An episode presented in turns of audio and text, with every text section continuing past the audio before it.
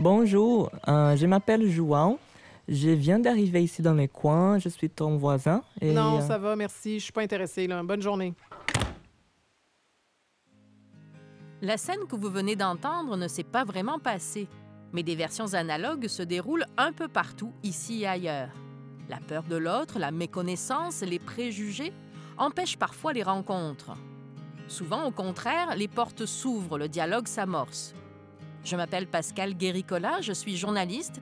Je suis née en Provence, en France, et je vis à Québec, une ville que je vois se métisser depuis 30 ans.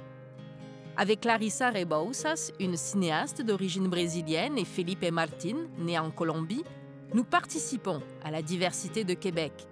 Ensemble, nous avons conçu une exposition Voisins et voisines d'ailleurs, présentée à l'automne 2021 au Musée de la Civilisation. L'exposition donne la parole à plusieurs témoins, récemment arrivés à Québec. Ce balado permet de les entendre un peu plus. Dans cet épisode, nous vous offrons un aperçu de la façon dont Mariam, Yen, Clélia, Guillaume, Mohamed ont vécu leur accueil à Québec ces dernières années.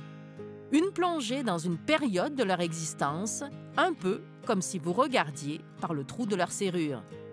Tiens, je vous présente Teddy, 20 ans, un jeune Burundais, maintenant installé avec sa famille à Saint-Émile, au nord de Québec. À Saint-Émile, on est allé visiter nos voisins pour se présenter, pour leur dire, genre, on est vos nouveaux voisins. Le voisin de devant, il n'a pas ouvert à mes parents. Il voyait qu'ils étaient dans le salon, puis ils ont sonné trois fois, je pense. Ils n'ont pas voulu ouvrir. Mon Dieu, mais mon père, il était choqué. Mais y a, on a quand même des voisins sympathiques ici. Ils ont dit, les gens ici ne sont pas habitués à ça. Les deux premières années, je trouvais tellement ça bizarre. Mais là, je commence à m'habituer aussi. Je me dis, mais s'ils ne veulent pas nous parler, on ne va pas leur forcer aussi la main. On est habitué à continuer notre chemin aussi. Moi, je suis quelqu'un, genre, qui aime parler aux autres. Donc, je ne sais pas comment je devrais changer.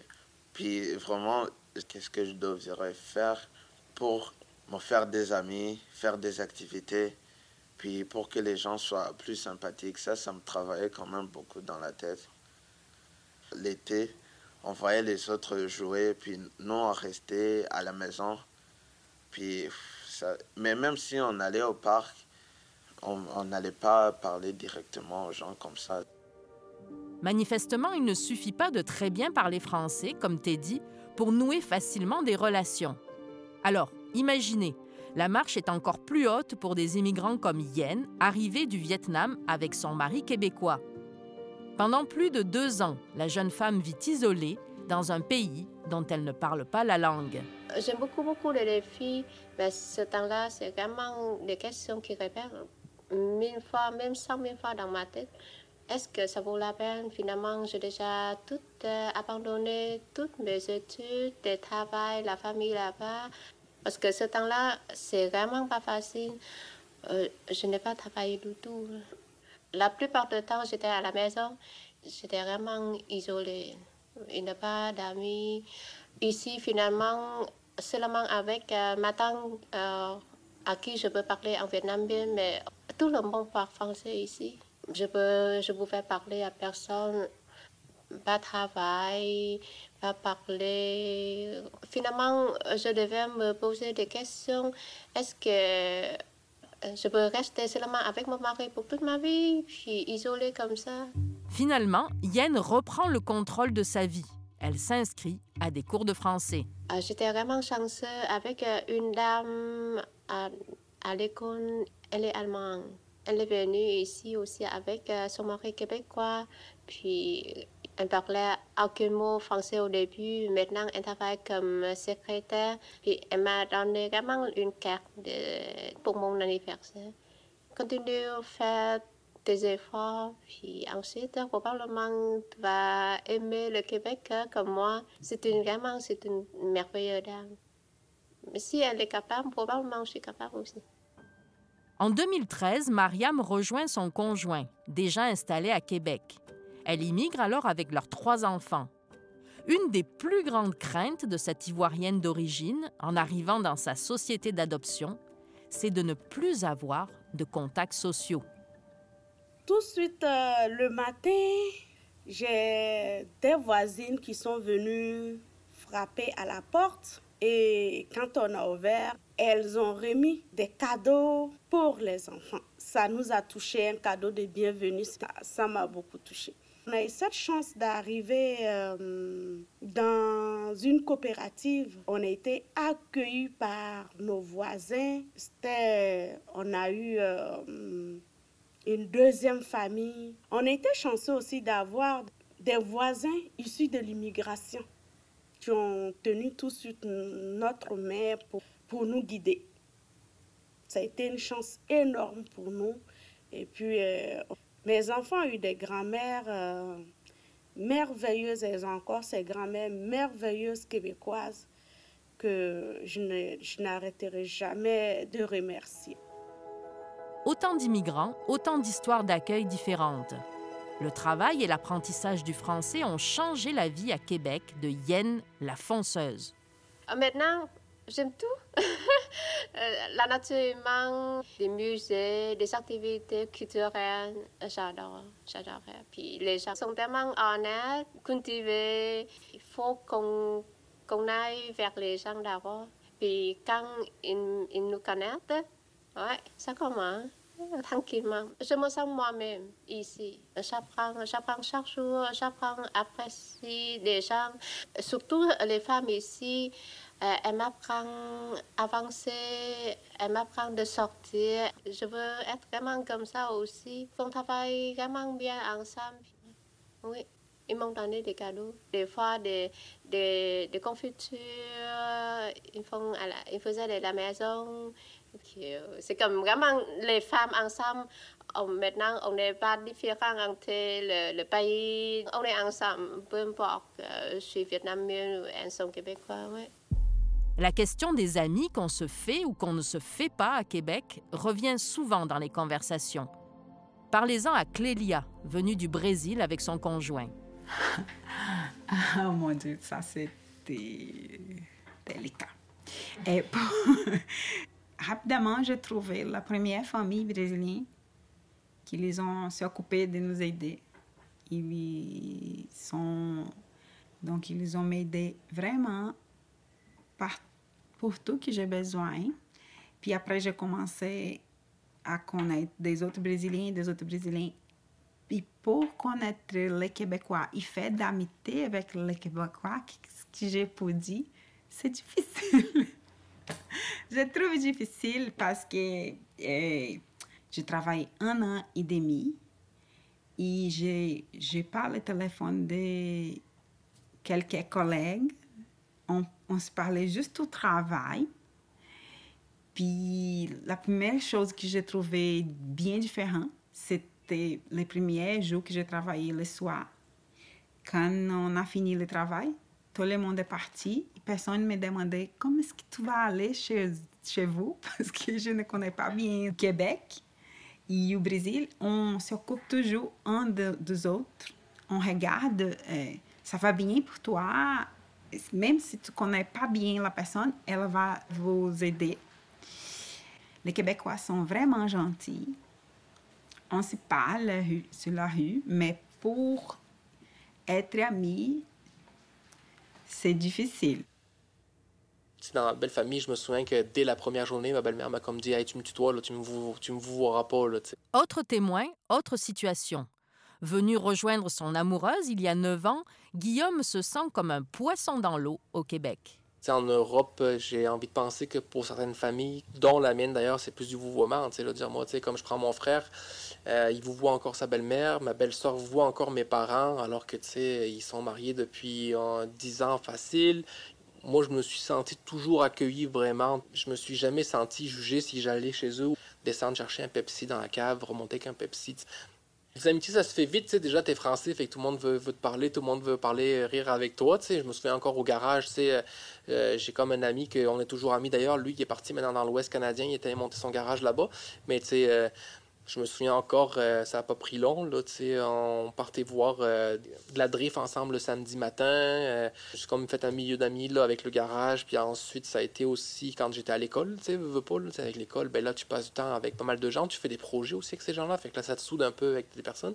Mégantic est un petit village aussi, là, que tu sais, dans le fond, mon beau-frère, il y a sa gang d'amis, on fait des parties, fait que là, je m'en vais là-bas, puis tu sais, de party en party, ben, tu utilises des, des liens, puis là, j'ai comme la gang de moto aussi, tu sais, on fait je fais des voyages de moto avec cette gang-là, c'est toutes des Québécois. Fait qu'à chaque été, on part, on se fait un trois jours de moto, on part aux États ou on part ici au Québec.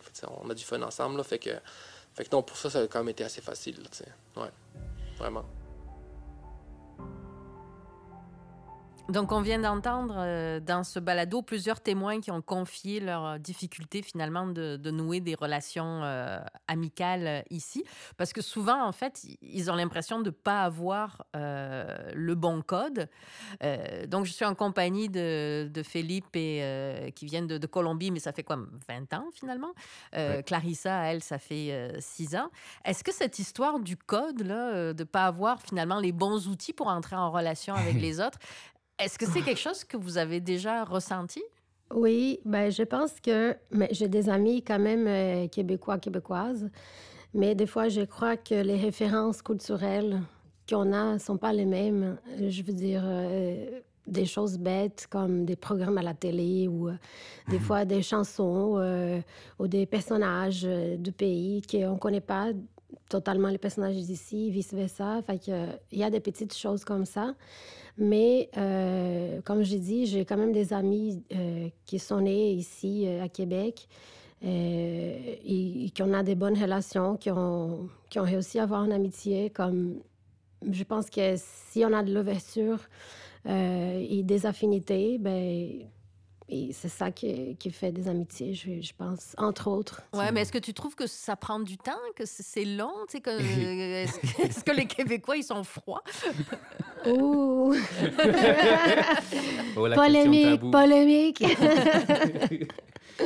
Mais en fait, je pense qu'il y a tellement des codes. Je pense que c'est un beau mot, code, parce que c'est pas. Si tu as, la langue en premier, mais c'est aussi euh, la façon d'utiliser la langue pour nommer peut-être qu'on a tous nos, langues en arrière-plan qui nous aident à décrire comment on peut euh, le monde, mais il y, a le code aussi physique, comment tu cognes à la porte, comment tu t'assois chez quelqu'un, mm-hmm. ou des codes comme danser.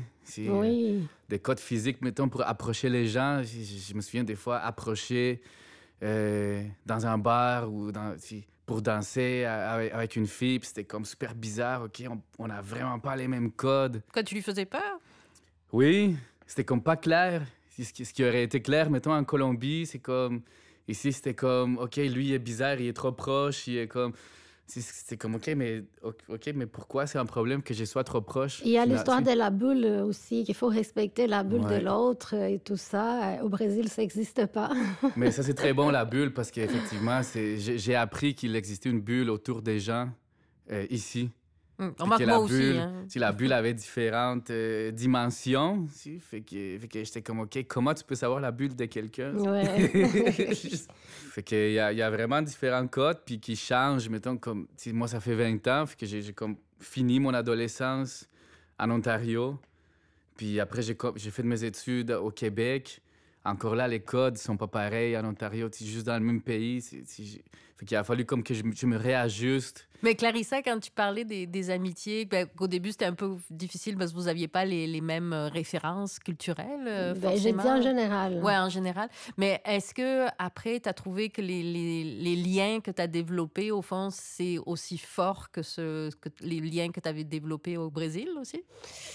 Euh, non, je pense pas, mais c'est pas à cause des personnes, euh, c'est plus à cause du temps. Euh, c'est sûr que j'ai habité 32 ans au Brésil, fait que ce sont des relations qui se développent dans le temps, donc c'est pas la même chose, c'est différent, mais peut-être dans le futur, avec le temps, on va arriver à avoir, je sais pas, des relations. Comme, il faut comme le construire, parce que je me souviens, je sais pas combien de soirées j'ai passé comme entouré de Québécois qui parlaient des émissions d'enfance, puis qui, qui rigolaient sur ça. Puis là, tu es vraiment exclu sans que ce soit méchant. Puis si tu amènes tes émissions d'enfance, ils font comme Ah, OK, c'est vrai que toi, non. tu ne viens pas d'ici. hein, Et toi, Pascal, est-ce que tu as des amis et des amis québécoises, québécois? Ben là, j'espère au bout de 30 ans, ça serait un peu triste, sinon. Mais effectivement, je, je reviens sur ce que ce qu'a dit Philippe et ou ce que tu as dit aussi. C'est vraiment une question de temps. là. Puis au début, en plus, le fait d'être francophone, tu penses que c'est super facile parce que tu parles la même langue. Et euh, finalement, au fil du temps, tu t'aperçois que la langue, euh, même si c'est les mêmes mots, la signification est différente et que Mm. donc les codes aussi sont différents. En plus, moi, je viens de Provence, d'un endroit où les gens se touchent beaucoup plus qu'ici. Mm. Puis moi aussi, la bulle, je la connaissais pas. Là. Je l'ai je l'ai découverte. euh, Mhm. il y a, il y a des choses qu'il faut accepter euh, comme immigrant, euh, que ça va être long. Euh, Mhm. Et ça, je pense que l'amitié, c'est une chose euh, qui prend du temps, euh, qui se construit même- petit à petit. là. Quand même un petit danger aussi parce que des, des fois, tu veux sacrifier des codes pour avoir des amis. Mhm. Tu sais, fait que des fois, tu fais comme, OK, tu, tu, tu- il faut que tu reconstruis ta personnalité pour peut-être t'ajuster aux gens autour de toi. Que tu te québécises. Mais finalement? avec le temps, tu fais comme, non, non, finalement, je veux pas ça. Je, veux pas de bulle pour avoir... Si ça prend une grosse bulle pour avoir des amis, finalement, ça me tente pas. Fait que je vais chercher des amis qui qui n'ont pas besoin d'une grosse bulle. Oui, voilà. Et donc, euh, on n'a pas juste des amis, on parle d'amitié entre nous et Québécois, Québécoises, mais il y a aussi d'autres immigrants. Donc, euh, si- j'ai des amis euh, qui viennent un peu de partout. Et euh, voilà, on partage être immigrant. Donc, euh, il y a beaucoup d'affinités là-dedans aussi, euh, je pense. Ouais. Parce que tu dis, tu vois, Clarissa, c'est c'est vraiment intéressant. Puis ça va nous amener à écouter un autre immigrant qui, lui, justement, qu'il soit québécois, euh, sénégalais, euh, inuit ou euh, polonais, pour lui, ça ne fait pas grande différence. En découvrant le patin, le Touareg Mohamed, né au Mali, a mis en pratique, peut-être sans le savoir, la célèbre formule du romancier Roch Carrier La vraie vie, c'était sur la patinoire. Au début, il y avait comme un ami qui me montre et si tu tombes, comment tu vas faire pour te soulever facilement? Je suis les conseils de cet ami parce qu'il patine vraiment bien lui aussi. Quand je l'ai vu là, oh putain. Quand je suis avec mon ami, euh, c'est sûr il parle français parce qu'il est arrivé ici avant moi. Même s'il me parle, je comprends ce qu'il me dit. Mais pour lui répondre, c'est un peu euh, difficile. Je fais des amis à la patinoire, euh, des Québécois, hein, des Africains. puis, je vois comment ils patinent et je demande aux, gens des questions, comment tu vas faire et puis euh, comment tu vas faire pour te freiner, comment tu vas faire pour courir plus vite et plus lentement et puis des freins. Tout ce que les patins sont, hein, je les demande. Des amis euh, dans le quartier Limalou et puis centre-ville. euh, Beauport et tout ça, j'ai des amis. euh, je peux dire, je me sens comme Québécois, Québécois, Canadien et c'est sûr, je suis africain. Alors, les contacts sociaux à Québec pour les gens venus d'ailleurs, faciles ou défis impossibles? Teddy, Yen, Clélia, Guillaume, Mohamed ont vécu des expériences différentes. Bien malin qui peut en tirer des vérités absolues. L'instant de ce balado, il et elle ont ouvert la porte de leur intimité, le temps peut-être de faire tomber nos propres préjugés. Vous venez d'écouter Voisins et voisines d'ailleurs, isolés et intégrés, épisode 2. Ce balado est une production de Spira, coopérative vouée au cinéma indépendant. À la réalisation, Pascal Guéricola, Clarissa Rebosas et Felipe Martin. À la recherche et à l'animation, Pascal Guéricola. Au conseil à la réalisation, Pascal Evans. Au montage sonore, Mathieu Grégoire et Pascal Larose. Au mixage sonore et à la conception, Mathieu Grégoire. Nous remercions toutes les personnes qui ont témoigné. Merci également à Caio Santana et Catherine Breton pour leur participation aux voix. Ce projet est créé dans le cadre de l'exposition Voisins voisines d'ailleurs, présentée au Musée de la civilisation du 28 octobre 2021 au 23 janvier 2022.